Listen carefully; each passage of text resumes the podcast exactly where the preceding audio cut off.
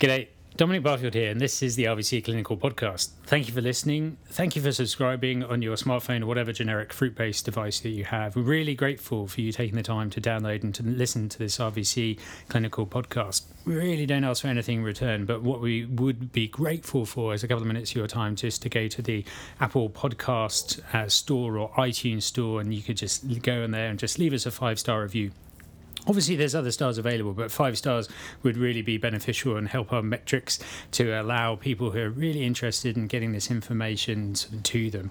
It sort of puts us up further parts of whatever tree that uh, Brad and myself don't understand, but actually does sort of benefit people who are interested in getting access to this information. Apart from that, sort of word of mouth, maybe tell uh, a friend or colleague who you work with about these podcasts. But if you could leave us a review, that would be that would be fantastic. Today we're going to talk about talk to Dr. Stefano Cortellini uh, about an approach to um, bleeding disorders or approach to animals with bleeding disorders. So, thank you, Dr. Cortellini, for, for coming along. Thank you, Dom, for inviting again. Again, thank yeah. you. No, no, no pressure or anything like that. No, So, I won't I- be I- tested. Absolutely. So, is the idea is that um, uh, do you, do you have like a general approach now if a patient comes in that has bleeding as, as part of its uh, as part of its problem list? Like, do you do you have a general approach? Do you think about these cases in, in general? I guess the the question, the first question I always ask myself, uh, which may not necessarily be the, the right way of doing, but is is this bleeding spontaneous or traumatic? Uh, so is this patient abnormally bleeding?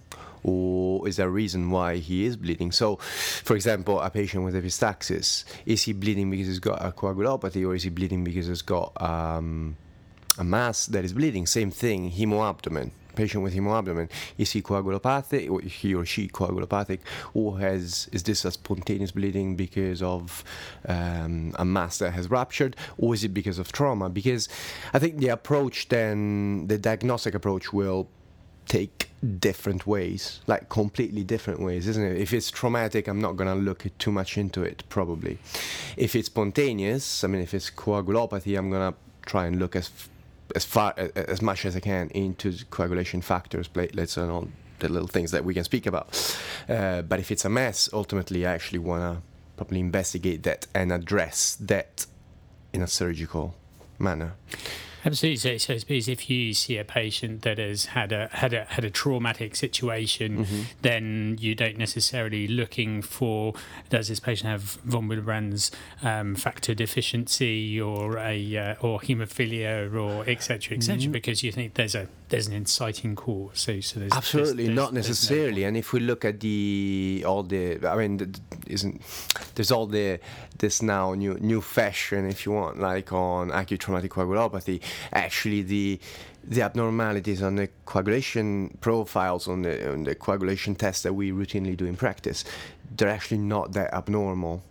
Um, and so the bleeding that we find is usually associated with the trauma itself. So it's unlikely that looking into that is gonna give you important information. Now it can happen. I don't know if you remember the, the Labrador that came here, like a, um, a puppy of uh, Labrador that came here. I think it was a couple of years ago after um, hitting a tree with a huge hematoma, and that dog was hemophiliac. So in some cases, when you can't explain it, maybe it is worth to do a little bit more information. But generally speaking, if you get a traumatic patient is bleeding, I mean that's what's supposed to happen after you get a trauma. Uh, when the bleeding, the degree of trauma is unexplained, it's it's unexplained. Um, sorry, when the degree of trauma is is not compatible with the degree of bleeding, or when the bleeding is actually excessive compared to yes to the, to the degree of trauma, then in that case, I guess you can look a little bit more deep So, into causing. so do you generally, if you have a, a patient that's bleeding more, so it doesn't have a, a trauma um, it, or, or a known trauma? Because I, because I think that that's, I, I think for the most part, like with dogs, things traumas are normally witnessed, aren't they? Because dogs aren't responsible enough to go outside um, unsupervised alone, whereas whereas cats, it's always like in the back of your mind that they could have had a, a traumatic experience, even if none is witnessed if they're indoor outdoor uh, um, uh, cats. However, dogs, they, they you know we're not unless they escape. Yeah. and and the uh, and the client's aware of that. Like normally, it's a it's a witnessed event if they if they have a trauma. So so if an animal presents to you um, that has no history of, of, of trauma and is and is bleeding, so Yeah. how how do you how do you examine that patient, or do you examine that patient differently initially? Well, I, yes, I do. In the meaning that if it's you know, if it's trauma, I'm gonna look for all the possible consequences of trauma. If it's not trauma, uh, then what I would be looking into is is this patient got coagulopathy, obviously, and if this patient has got a coagulopathy, in my mind, is probably gonna have signs of bleeding elsewhere. So, for example, a patient that is bleeding has got immune-mediated thrombocytopenia and presents with melena in my mind, I'm actually gonna look for bleedings at the level of the abdominal, uh, of the ventrum, or in the gums. So I'm gonna look for other sites of bleeding because if you're coagulopathic, you're not. It's rare that you're gonna actually bleed just in one place. It can happen certainly, but if you find signs of bleeding elsewhere that are compatible with that kind of coagulopathy that you're expecting, then I think that leads you more towards the coagulopathy rather than a localized um, damage or injury that has caused the bleeding itself. So you're trying to look at the patient to see if you can identify uh, other sites that would um, give you further evidence to make you think that this is that that Yeah. coagulopathy that is that is. It's a little bit of addressing the clinical exam to reinforcing your your initial diagnosis. So you know, like. Uh, Again, yes, you've got melena. What can melena cause, uh, be caused by? It can be uh, an ulcer, or it can be coagulopathy, or, or a tumor, or it can be a coagulopathy. Now, if you do have a coagulopathy, it's going to be a severe coagulopathy, probably. So, a severe immune-mediated thrombocytopenia. If you do have that severe thrombocytopenia, you're likely to have a petechiation. Now, if you've got so if you have petechiation, petechia at the level of the oral uh, mucosa or the ventrum or the ears or the sclera, then that's likely that you are thrombocytopenic and you can look into that pathway.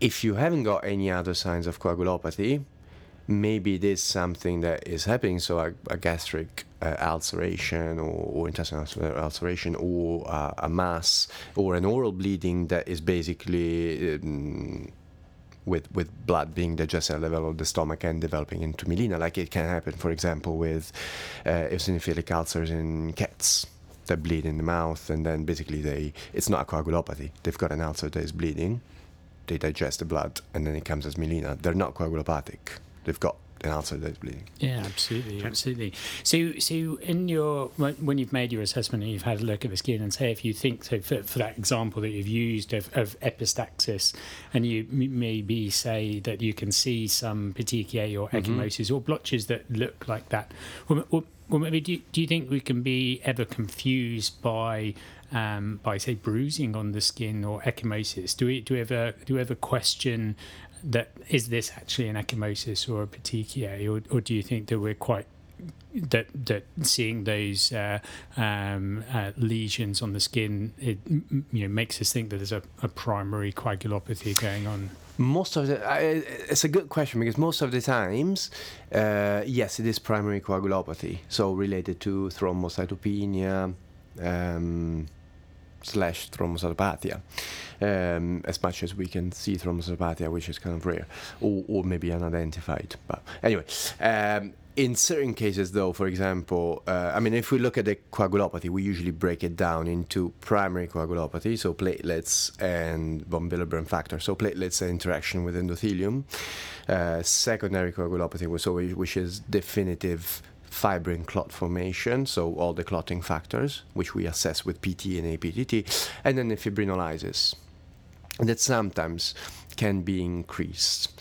And I'm sure um, probably Dan will know way way more uh, and say way more on uh, fibrinolysis. But in certain breeds, for example, greyhounds, if they undergo surgery, they can develop petechiations and ecchymosis subcutaneously. So in this breed, maybe it can be a little bit confusing because it can be related to hyperfibrinolysis. But generally speaking, if we see uh, subcutaneous hemorrhage uh, or um, uh, petechiation, uh, whether they're in the ventrum or in the skin or in the oral uh, mucosa or in the sclera, it's likely to be very likely to be um, a primary coagulopathy.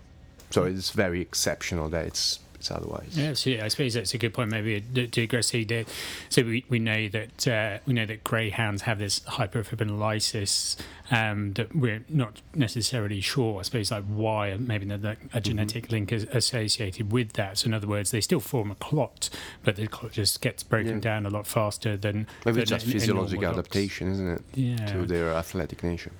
And and so and so they, they tend to they tend to have these lesions and we might see bleeding associated with them that, that it's nothing to do with their that's all clotting factors, but actually just that their their yeah. clot is just broken down a little a little faster. Um, and, and that you know excuse me, and, and, maybe there's certain uh, drugs that might be more appropriate to administer in, in those situations.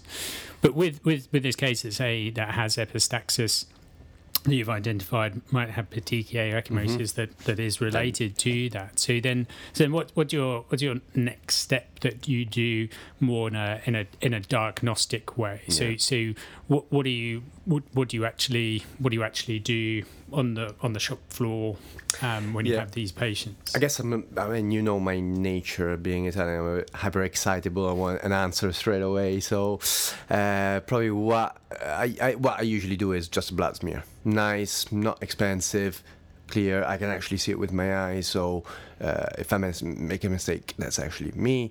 Uh, I know who's responsible for that. So do a blood smear and evaluate uh, a platelet count on um, on that. Uh, you know, if I've got I mean, if we've got signs consistent with primary coagulopathy, it can be either thrombocytopenia or severe thrombocytopenia. Usually, we're speaking about less than 40,000 platelets, 40, 50,000 platelets. I don't think there's a, any cutoff clear um, out there. But that's roughly the number that we're looking at that is associated with spontaneous hemorrhage uh, or von Willebrand deficiency. So obviously with von Willebrand disease in general, it's a little bit difficult. So what I can do is checking the platelet number, uh, and I can do that again inexpensively and rapidly within two minutes uh, in house. Um, and usually what I'm expecting. Yeah. Sorry, I suppose, I suppose you just say just so uh, we're, we're, all on the, on the same page. no, no, no. But, but just because we're all on the same page, you, you make a smear and you have a look and have a look at the, the feathered edge, make sure there's yes. no clumps there. And when you're talking about like normal numbers, as you said, so it does depend on the. I was speaking to uh, to Kate English a, a, a, couple of months ago, but it, it, it, depends on the like the magnification, sort of size of your um, high powered lens, so the times 100 magnification. But you're looking at like 10 to 12, 10 to 12, 10 to 15 platelets per high power field, right? Yeah. But when we when we get to consider that that number that you're talking about, so around sort of 40 to 50, yeah. well, maybe that's like two to three platelets per high power field. Absolutely, right? so with no platelet counts. With, yeah. yeah. so so so you go with nothing at the at the feathered edge because the feathered edge, if there are clumps, there's always confusing because probably they're adequate, yeah. right? So so maybe maybe maybe that's uh, that's right if there's large amount, amounts of uh, amounts of clumps. But when we're talking about like those, you know, if you can't see any platelets, then that that's that's very um, well. It, it's quite rare in a sense, but but uh, but in other words, you look through all the monolayers and there's just none or one or two, yes. and and and it it, it seems to be and correct me if I'm wrong, but, but uh, um, with many patients who will say we suspect a thrombocytopenia, like we can't really see any platelets. Yeah. Like there's there's very yeah. there's very few that you see like one or two. Yeah, usually we get excited after like five minutes. Oh, there's a platelet. um, but otherwise, yes, it's yeah. th- that's the numbers that we're looking one to maximum per high power field. Yeah, yeah, um, absolutely. So, so if you if you have a look at that, sorry to interrupt and, and a bit further mm-hmm. clarify, but uh, so you have a have a look at a a, uh, a, a blood smear. Yes, and, and, then and then and then what do you do? Um, anyway submit for hematology you never know like if you know if you've taken blood and maybe you've waited a little bit too much you may not see clamps you may have clotted so always double you know just to you do need some sort of um, official report and I guess machines are probably a bit more reliable. Uh, it's also useful to see if there's any other problem in terms of white blood cells or red blood cell count. Uh, so try to look into um, other hematological abnormalities that may be uh, present because I mean if the thrombocytopenia is thrombocytopenia is itself then it's a localized problem. But if the patient is also anemic and, thro- and neutropenic for example we may have a a different problem. Usually when we speak about thrombocytopenia we speak about you know you if we want to academically um, break it down, we've got sequestration, uh, consumption, lack of production, or destruction. So, um, you looking at other red blood cells or uh, red blood cells or, or white blood cells can help you in trying to fit your thrombocytopenia in this kind of uh, areas. So, say if we get into two, two sort of scenarios with this with this dog with say, epi- epistaxis. Epistaxis, right? yeah. So, if you've taken a, a blood smear and you've had a look at it and you think the platelet count is normal, Mm-hmm. so th- then would you would you jump to other, other coagulation testings, or would you think that maybe this might be local disease, as in as in maybe maybe there is something more affecting the nose than than Yeah. a, a generalized I systemic guess it always depends. So if we've got other signs of uh, abnormal coagulopathy, then yes, I would probably look a little bit more into coagulation factor, whether it's a von Willebrand factor or or something else, or, or even looking into secondary clotting factor. So checking PT, APTT anyway, even though it's not usually associated. In the lack of other coagulation um, abnormalities on the clinical exam, then at that point I would probably look into other reasons for epistaxis. Um, I mean, a lot of times also being unilateral, bilateral is also important. So if it's bilateral, it's more likely to be potentially like coagulopathy. If it's unilateral, it's more likely to be localized. The history tells a lot. So if there's been, you know, any um, potentially reverse sneezing or sneezing or or discharge can tell pre-existing can tell you that probably this is not coagulopathy. It's something that has been growing slowly or something that has been uh, developing and progressing over time structurally. Uh, but you know, then we can check, we can look into other causes of epistaxis at that point. Blood pressure is this patient hypertensive, um, or look into you know other, um, for example, infectious disease. I mean, leishmania is not here uh, in the in the UK, but that, that can be associated. So try to look into um, yeah other other causes. Um, I guess it's always balancing about um, the the different uh, clinical diagnostic weight, and each single diagnostic step then adds a little uh, weight to to the scale of the diagnostic suspicion. Uh, and I guess a normal platelet count to me would probably uh, make me think about other. Um, um, other non-coagulopathic causes of epistaxis. Um, as a general rule, what we tend to do here, I don't know rightly or wrongly, but I think considering the incidence of uh, or the prevalence of um, in the UK is always check uh, lungworm disease. We've seen so many patients with a primary disease that wasn't um, affecting the coagulation system, but uh, because of a positive lungworm state, they would be coagulopathic and actually bleed out, and that happens a lot post-surgically, isn't it?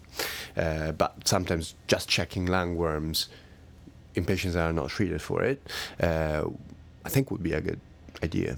Yeah, I I mean, that, so so the the uh, when I when I took over the podcast from uh, from uh, from Shaylin, um, the, the the first person I spoke to was, was Karen, and we did like a redux of uh, of the Andrea Angiostrongylus talk because she'd spoken a couple of years uh, before to to Shaylin, and it, it seems that that it's one of those things that's always in the in the back of your Mm. mind, isn't it? Like any bleeding thing that's a bit weird in in the UK, like always check for check for that because Mm. it's it's just a, a, a common well it's it's not a common thing, but of of, uh, of bleeding disorders, it, it's it's got to it's got to be quite up there in what in what we in what we see, sort of thing.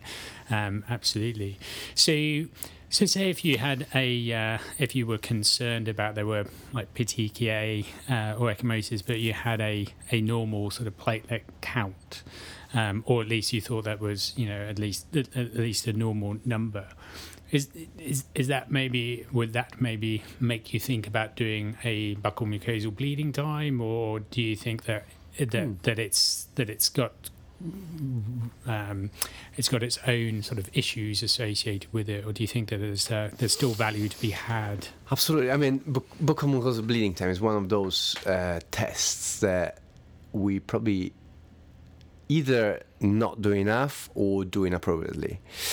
Um, I guess the the few times that we've done it is this kind of scenario. So we don't know if a bleeding is actually associated with coagulopathy. So why don't we do a BMBT and see if the patient is actually coagulopathic? So if he bleeds more than four or five minutes, according if it's a cat or a dog, um, then that can. If it's bleeding more, then that, that could be a coagulopathy. So certainly we need to look into that. Um, the other potential uh, way of doing the reason to do a BMBT is I've got a patient that is thrombocytopenic, he's not spontaneously bleeding, but I need to take him to surgery. So, for example, the case that we, we have now, you know, a patient that has sepsis, has got thrombocytopenia, we need to place an O tube. Is he gonna bleed if we place an O tube? So we do a BMBT and see if he's clotting properly, clinically. BMBT was fine. Cool. Let's go and place the O tube because if you bleed some more, like that can can cause problems.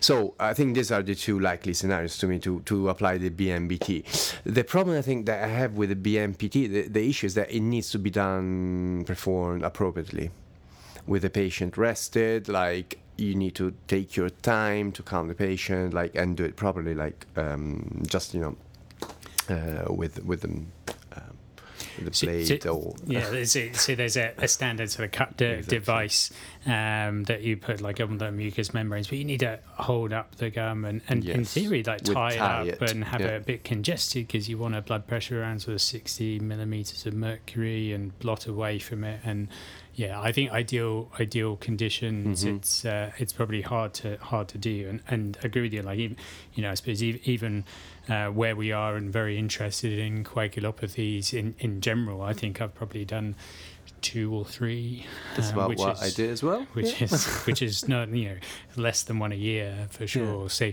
so not something that that we we necessarily um, do quite a lot. And I suppose that part of that is that you, you need to have normal platelet number for, for, for sure, but also yeah. it you know the prolong the, the, the normal times are so varied that actually like it's not it's not necessarily very sensitive hmm. for uh, for for maybe the thrombocytopathy or other things. You know, it can have mild effects that not necessarily a, a problem.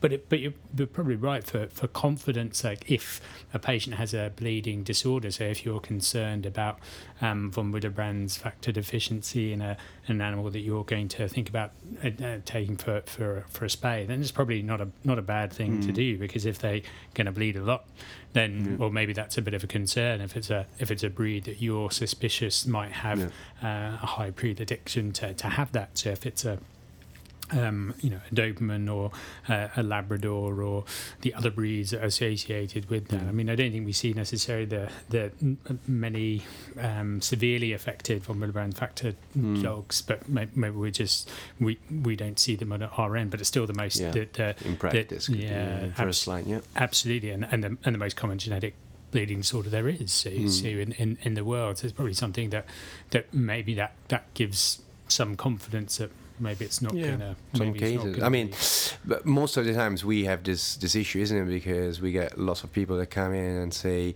"Oh, the patient is bleeding. Let's check if, let's check a BMBT. The patient is bleeding. Look into the causes of bleeding rather than seeing if it's ble- like you have clinically a bleeding that is going on. You don't need to make another bleeding. So I think sometimes it's misused or used inappropriately.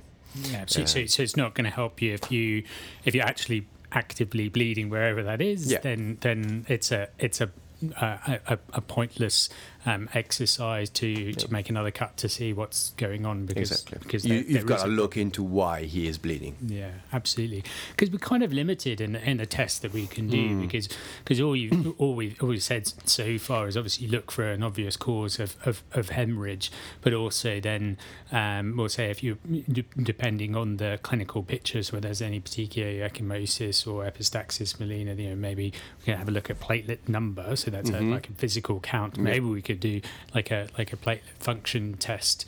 So so in what in what in what uh, um, in what patient population do you think that, that clotting times like give give value in, in a in a in a bleeding patient?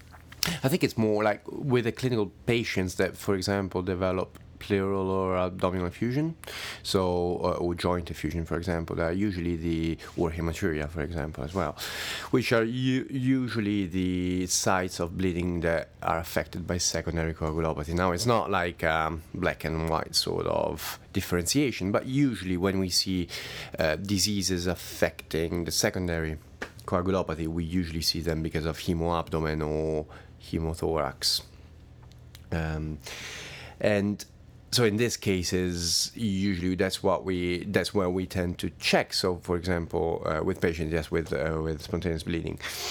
Uh, the other time that we could check secondary coagulopathy, um, sorry, um, clotting factors to check for secondary coagulopathy could be also patients that have been bleeding and that were worried that may have consumed clotting factors. So a hemoabdomen that presents maybe because he's got a mass, he's not bleeding because splenic rupture. He's not gonna bleed. He's not bleeding because of a coagulopathy. Probably he's bleeding because the rupture, the ruptured. But we know that coagulopathy can be caused by consumption and loss.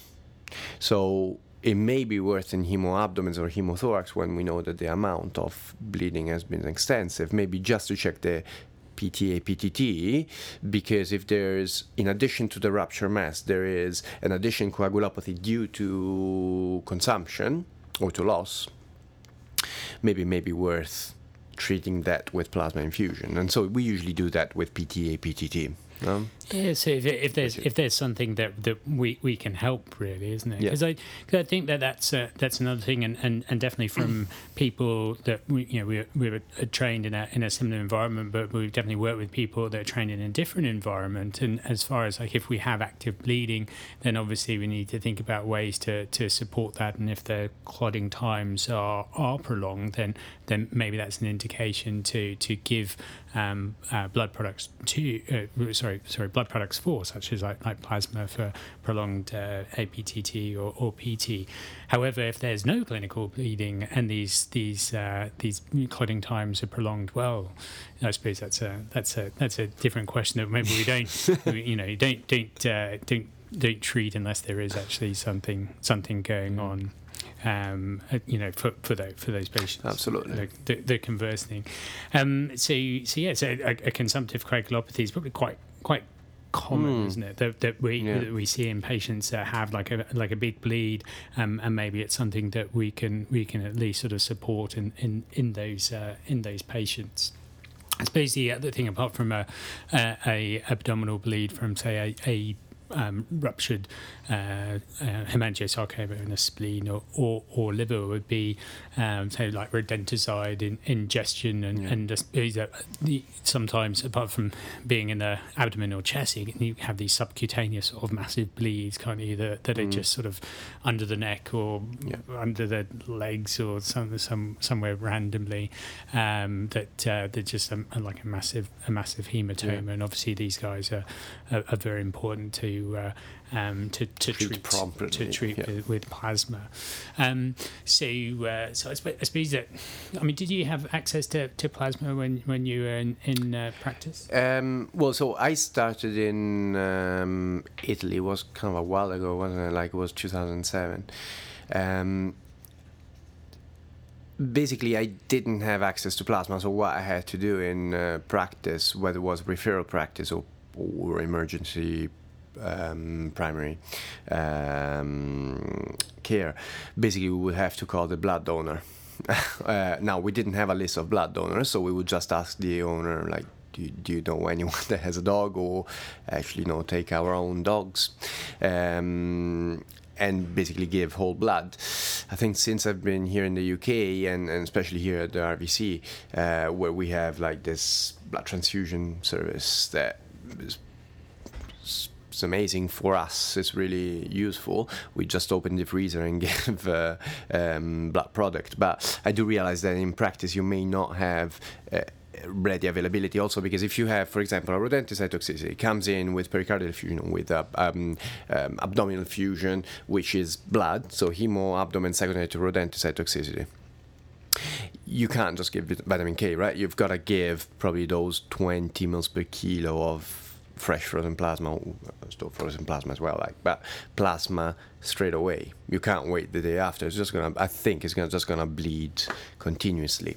Doing an autotransfusion, well, you're giving more red blood cells than plasma, and the, the patient is depleted of factors uh, so there's no point in re-giving the blood transfusion other than providing the, its own red blood cells. He needs new plasma. So in that case, I guess yes, getting a new like a blood donor in um, and asking the owner to provide one.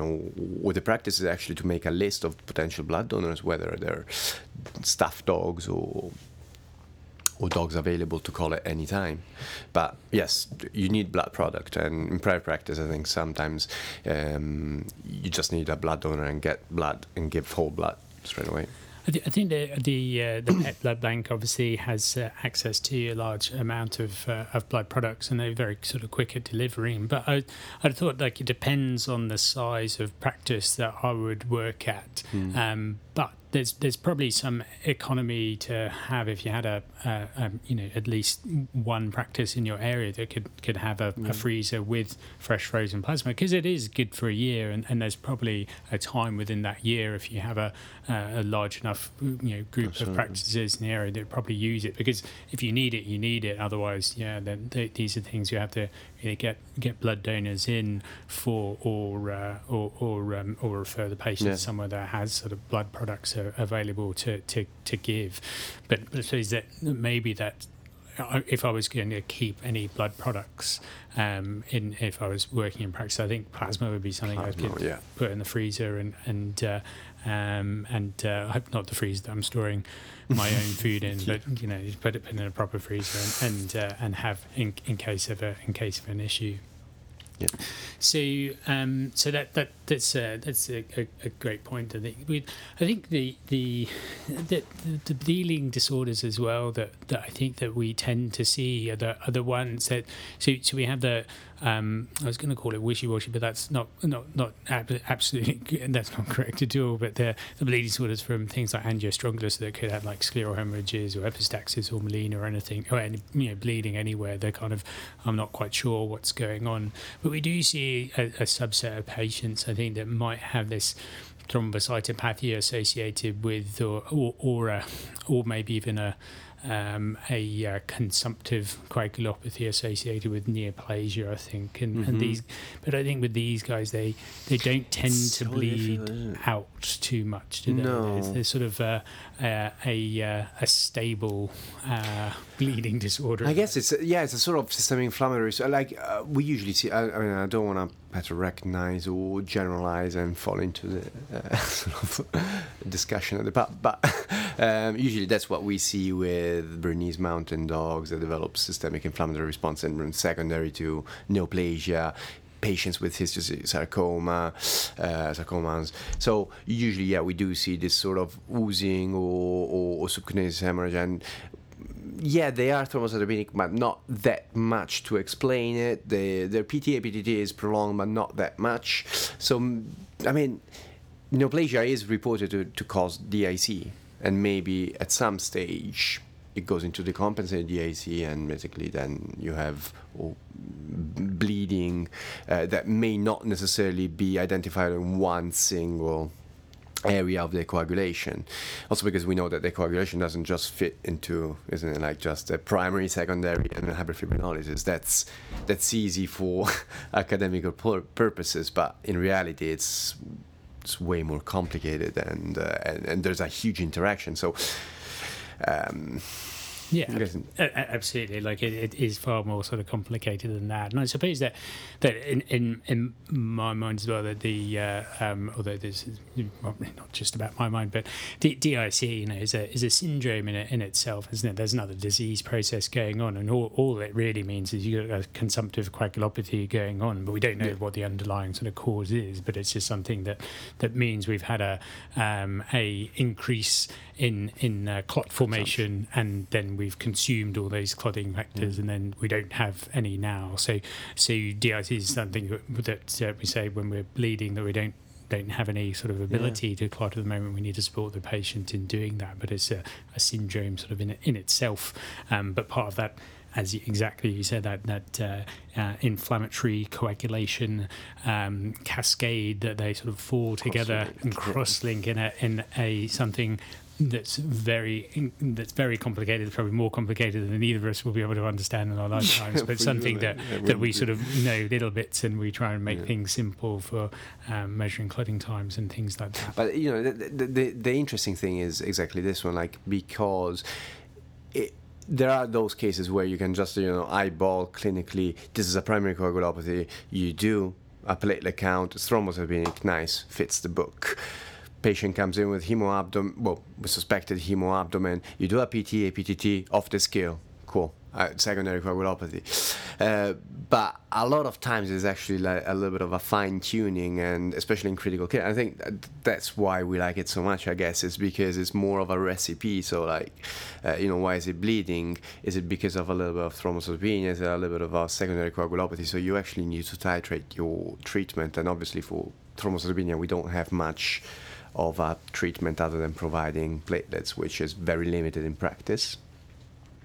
Um, but it's it, I, I, find this yeah uh, just different phenotypes uh, uh, very interesting but I've gone completely off so. Sorry if we, let's if, go back. if we, if we, if we go back a bit and we, and we say so as a, as a, as a general approach to bleeding I suppose it, it, it, that a lot of information that we get is probably how the patient is bleeding and and whether they do have anything that we can see like that petechiae or ecchymosis or whether they have like pools of blood anywhere and maybe we're trying to identify like a site of them of them bleeding. So is mm-hmm. it anything obvious? So obviously if they've had trauma, well, they've had trauma, and we'll yeah. we'll we'll we'll deal with that um, uh, in a in a in a different manner. But if they haven't had trauma and they're and they're bleeding, or they look like they're bleeding, but there's no external signs of it, then we go looking for that, don't yes. we? So so that's where the the use of the point of care ultrasound is really beneficial because you can put that on the thorax or abdomen and have a look to see if there's any free abdominal fluid or three or, or, or retroperitoneal fluid as well or pericardial or pleural fluid.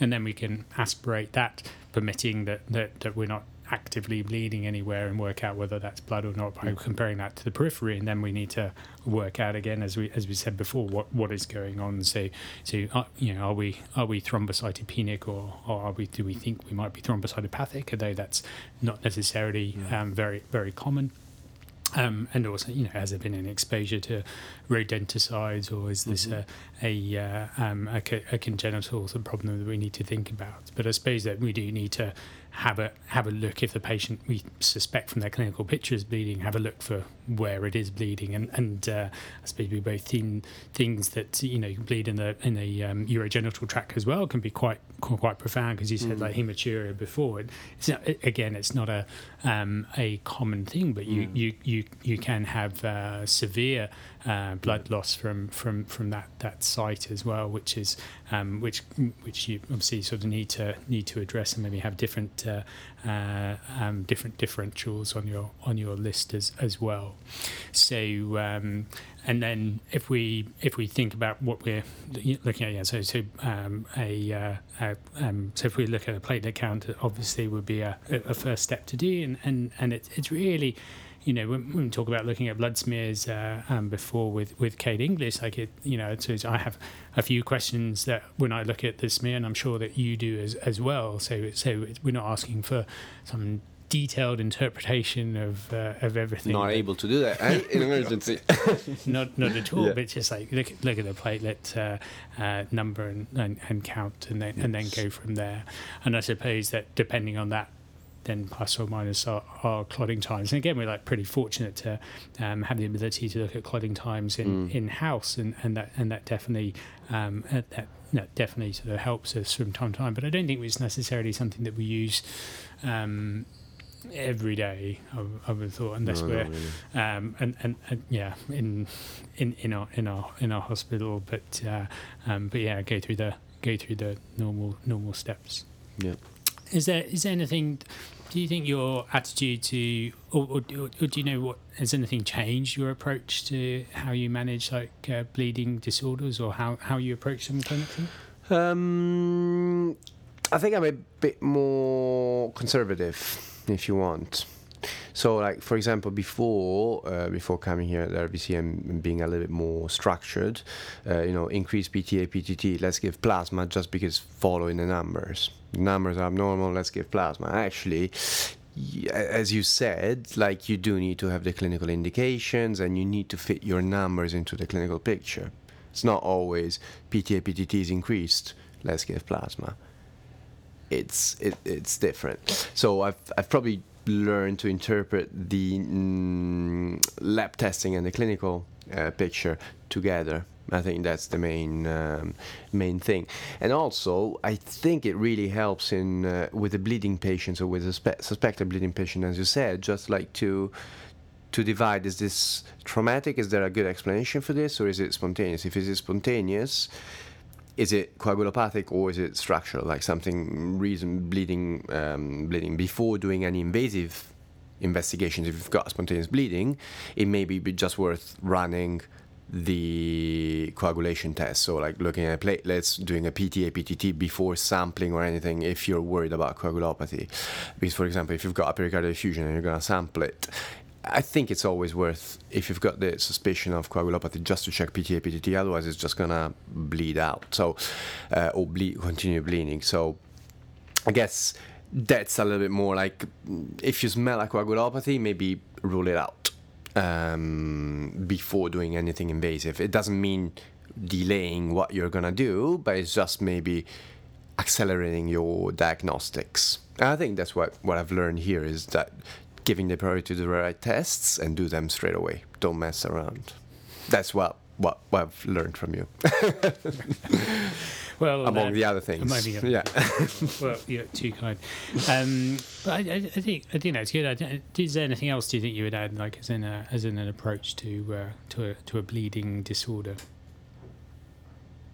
I think that's pretty good. I feel it's a test, but no. no, no, no. Uh, it's not, it's not. It, was, it was more of a, it was more of a question because I think we've we've uh, uh, I think we've we've gone through that uh, pretty thoroughly. But maybe maybe we haven't, and uh, if we haven't, um, if you could uh, if you could let it let us know um, that that's you, the listener, not not you, Dr. Cortellini. but thank you very much, Dr. Cortellini, for your thank time. Thank you. Today. Thanks. Very um, nice to speak to you as usual. and, and, thank you everyone for, for listening. Thank you um, for for taking the time to download this podcast. Um, if you could just kindly uh, go to the Apple Podcast store and uh, leave us a five star review, that would be fantastic. Um, we'll, once here, we'll put a few show notes on the RVC pages. So if you just type in RVC Clinical Podcast into your search engine, it should be top of the tree. If you have any comments or suggestions of this podcast, um, you can email me at dbarfield at rvc.ac.uk or, or you can uh, tweet or even follow me at Dan Barfield. Until next time, bye bye.